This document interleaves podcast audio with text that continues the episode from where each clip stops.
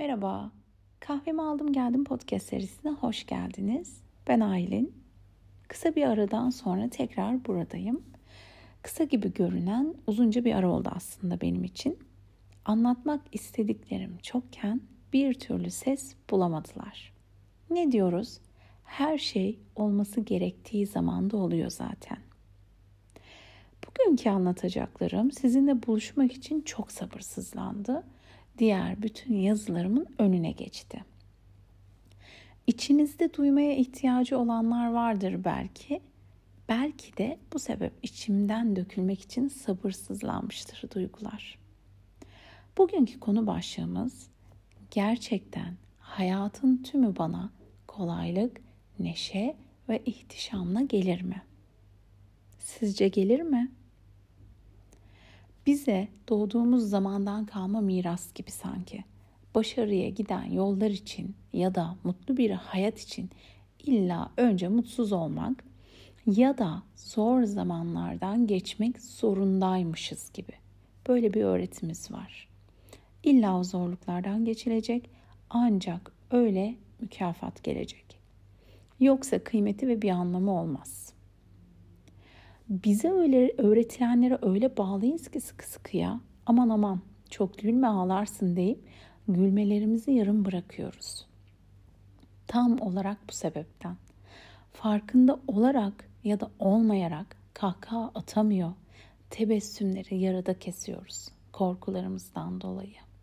Çok korkarak yaşıyoruz.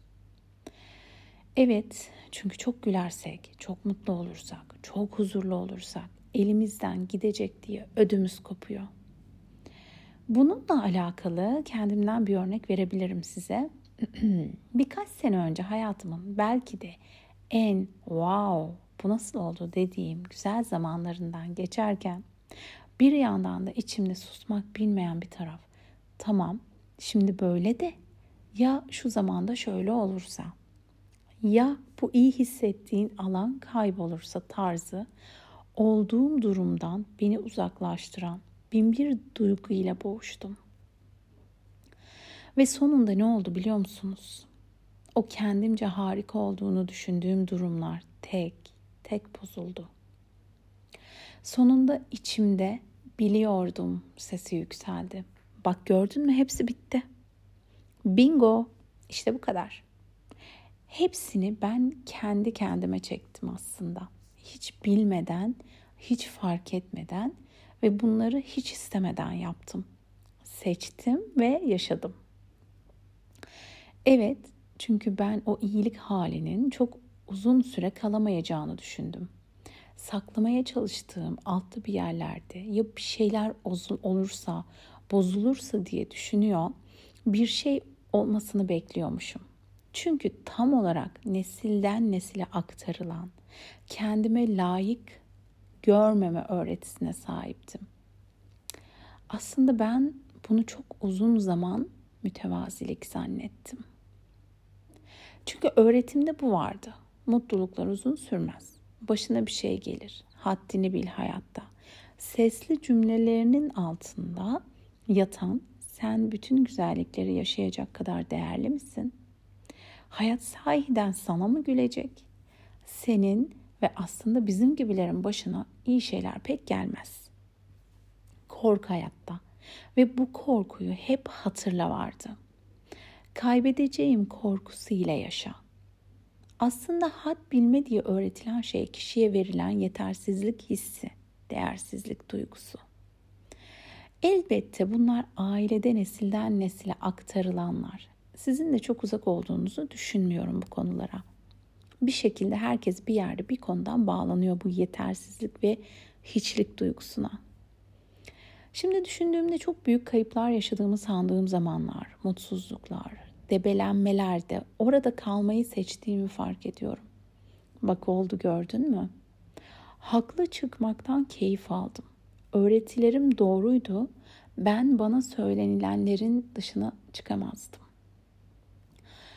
İlla anne babalar söylemez aslında bunları. Bazen ilkokulda küçücük bir çocukken öğretmenin hissettirir.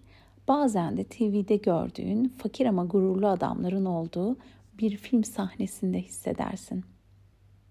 Bak yine oldu gördün mü? Evet gördüm, yaşadım uzunca bir zaman.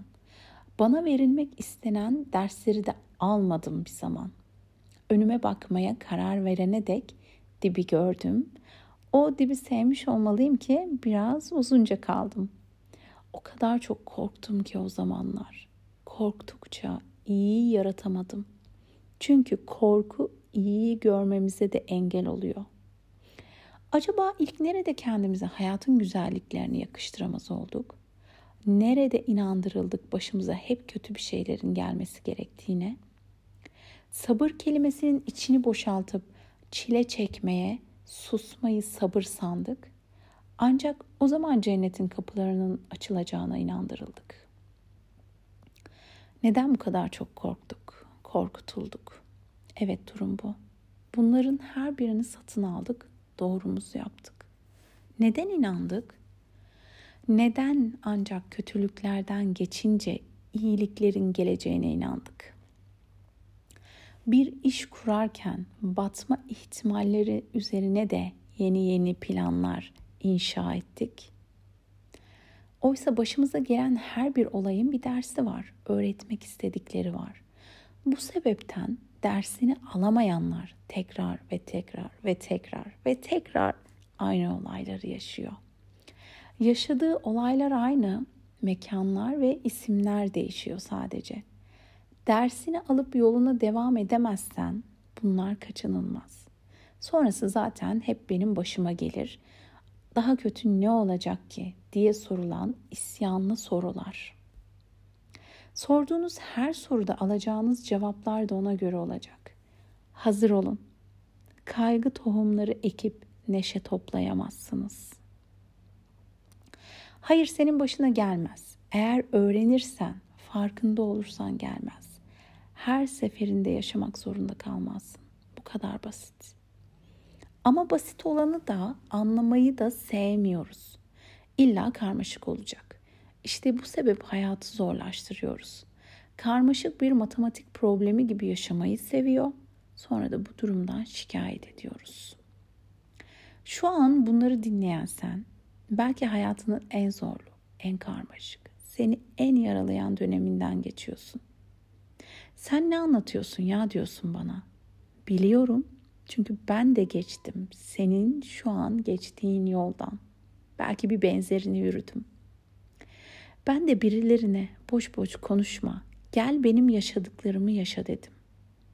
Artık biliyorum geçecek sen eğer o alandan çıkmayı seçersen, kolaylığı hayatında gerçekten istersen geçecek. Elbette hayat içinde zorluklar var. İşte mesele o zorlukların içinden geçerken de kolaylıkla atlatabilmeyi bilmek. En azından denemek. Bundan daha iyisi nasıl olur diyebilmek. Kötüyü değil, daha iyisini merak etmek ve hayatına çağırmak. 40 yaşıma kadar yaşadığım onca olaydan, onca yaşanmışlıktan öğrendiğim bir şey varsa o da hayatın tümü bana kolaylık, neşe ve ihtişamla sadece ben öyle yaşamayı gerçekten seçersem gelir. Hepinize yürekten sarıldım. Merhaba, kahvemi aldım geldim podcast serisine hoş geldiniz. Ben Aylin. Uzunca bir aradan sonra anlatmak istediklerim, içimden çıkmayı bekleyen kendi hikayemle buradayım. Bugün tutunmayı konuşalım istedim. Kendimden bahsetmeye, hayatta nelere tutunmaya çalıştığımı anlatmaya geldim. Bugünkü konu başlığımız bir tutunma hikayesi ya da tutunabildiniz mi sizi tutan yaşama? O zaman başlıyorum. Doğuyoruz, büyüyoruz, öğrendiklerimizle bir şekilde devam ediyoruz. Ara ara duraklarda duruyor, indirmemiz gerekenleri indiriyor. Belki biraz duraksıyor. Sonra yine kaldığımız yerden devam ediyoruz. Bu devam bu devam etmeler yorucu olabiliyor bazen. Bazen devam edesi gelmiyor insanın. Ama beni 20 yaşımda bırakın siz devam edin diyemiyorsunuz. Çocukluk. Aha çocukluk. Hani var ya hiçbir şeyi öğrenmediğimizi, aklımızın belki de yerinde olmadığını düşündüğümüz ama aslında hayata dair her şeyi öğrendiğimiz, gelecekteki bizi inşa ettiğimiz çocukluk. Geçiyor, büyüyoruz. Büyüdük. Ve başlıyoruz yaşamaya. Asıl hayat ne zaman başlıyor biliyor musunuz?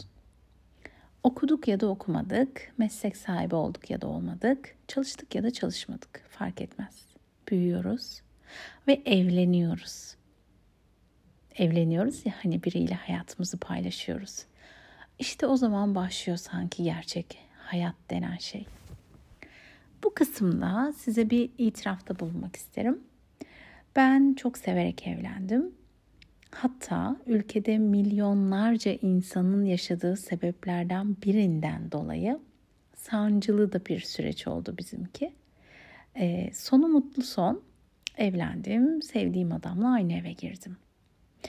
Şimdi burada söyleyeceğim şey inanıyorum ki birçok insanı şaşırtmayacak. İçten içe düşünmüş ama dile getirmemiş olabilirsiniz. Şimdi benden sesli duyacaksınız. Evlendim, mutluyum ve şöyle bir duygu geldi bana. Aylin sen ne yaptın? Evet çok seviyorum. Ee, bize ait bir evimiz var. Ama bu his ne o zaman? Ben evliliğimin ilk yılı uzunca bir süre bu birlikte olma, birine ait olma, bir ev sorumluluğu, kendi başına istediğini yapamama özgürlüğünün olamama durumuna alışamadım. Kimseler bilmez ama beni bir sarstı, sarsıldım. Şimdi burada şöyle bir şey anlaşılmasın. Aa nasıl yani? Eşin izin vermiyor muydu? Hayır mesele o değildi. Onun için de geçerli aslında bu durum. Aynı şeyler. Evlilik demek bir hayatı ortak yaşama becerisi demek. Birbirine tutam, tutunmak demek. Ben uzunca bir süre eşime hiç söylemedim bu arada. Eğer dinlerse burada öğrenecek ilk defa. Birlikte hayata tutunabilme halini benimsemeye çalıştım. Evet, alıştığım zaman içinde ortak yaşama. Çok eğlendik, çok gezdik, çok yaşadık. Sonra, çok sonra oğlum çıka geldi. Hamileliklerim de çok zorlu geçti bu arada. Ee, o zaman bilmediğim şeyi artık biliyorum. Benden ayrı, benden bağımsız, benim dışımda gelişen ve beni değiştiren şeyi benimseyememek gibi bir durumum var benim. Aslında e, yine tutunamamaya geliyor mevzu burada. Oğlum dünyamıza geldi. Değişen düzen, değişen beden, değişen her türlü alışkanlıkla yine kabullenme sancılarım başladı. Uzunca yıllar sonra, böyle çok uzun yıllar sonra ikinci annelik serüvenim başladı. E, bu sefer ilkinden daha fazla zorlandım kabul ediyorum. Hala iki çocuklu yaşama alışmaya, o kocaman anne sıfatı, annelik hali var ya, onu üstüme oturtmaya çalışıyorum. Belki de ben o öğretilen klasik tablonun tam olarak ne olduğunu bilmeden, eş olmanın nasıl bir şey olduğunu bilmeden, hayatımın nasıl değişeceğini bilmeden eş, anneliğin nasıl bir şey olduğuna dair en ufak bir fikrim olmadan anne oldum. Olması gerektiği için. Peki sevdim mi? Çok. Elbette çok sevdim. Elbette e, çok sevmem bu zorlandığımı söylememe engel değil. Zorlandığım çok zamanlar oluyor çünkü. Bazı sabahlar kalkıyorum ve daha öncesine ait bir yaşamım var mıydı diye soruyorum kendime. Yok gibi. Yani sanki doğmuşum ve beni bu tablonun içine çizmişler gibi. Zaman yok gibi. Bu sebep tutunabilmek önemli benim için. Yıllar içinde yapamadıklarımdan öyle ya da böyle bir şekilde içimde kalanlara tutunmaya çalışmayı bıraktım. Benim olana tutunmaya, benim olanı tutunmayı öğrendim aslında. hala da öğrenmeye çalışıyorum diyebilirim. Ben bazen bir kitaba tutunuyorum. Bazen izlediğim dizideki bir sahneye tutunuyorum.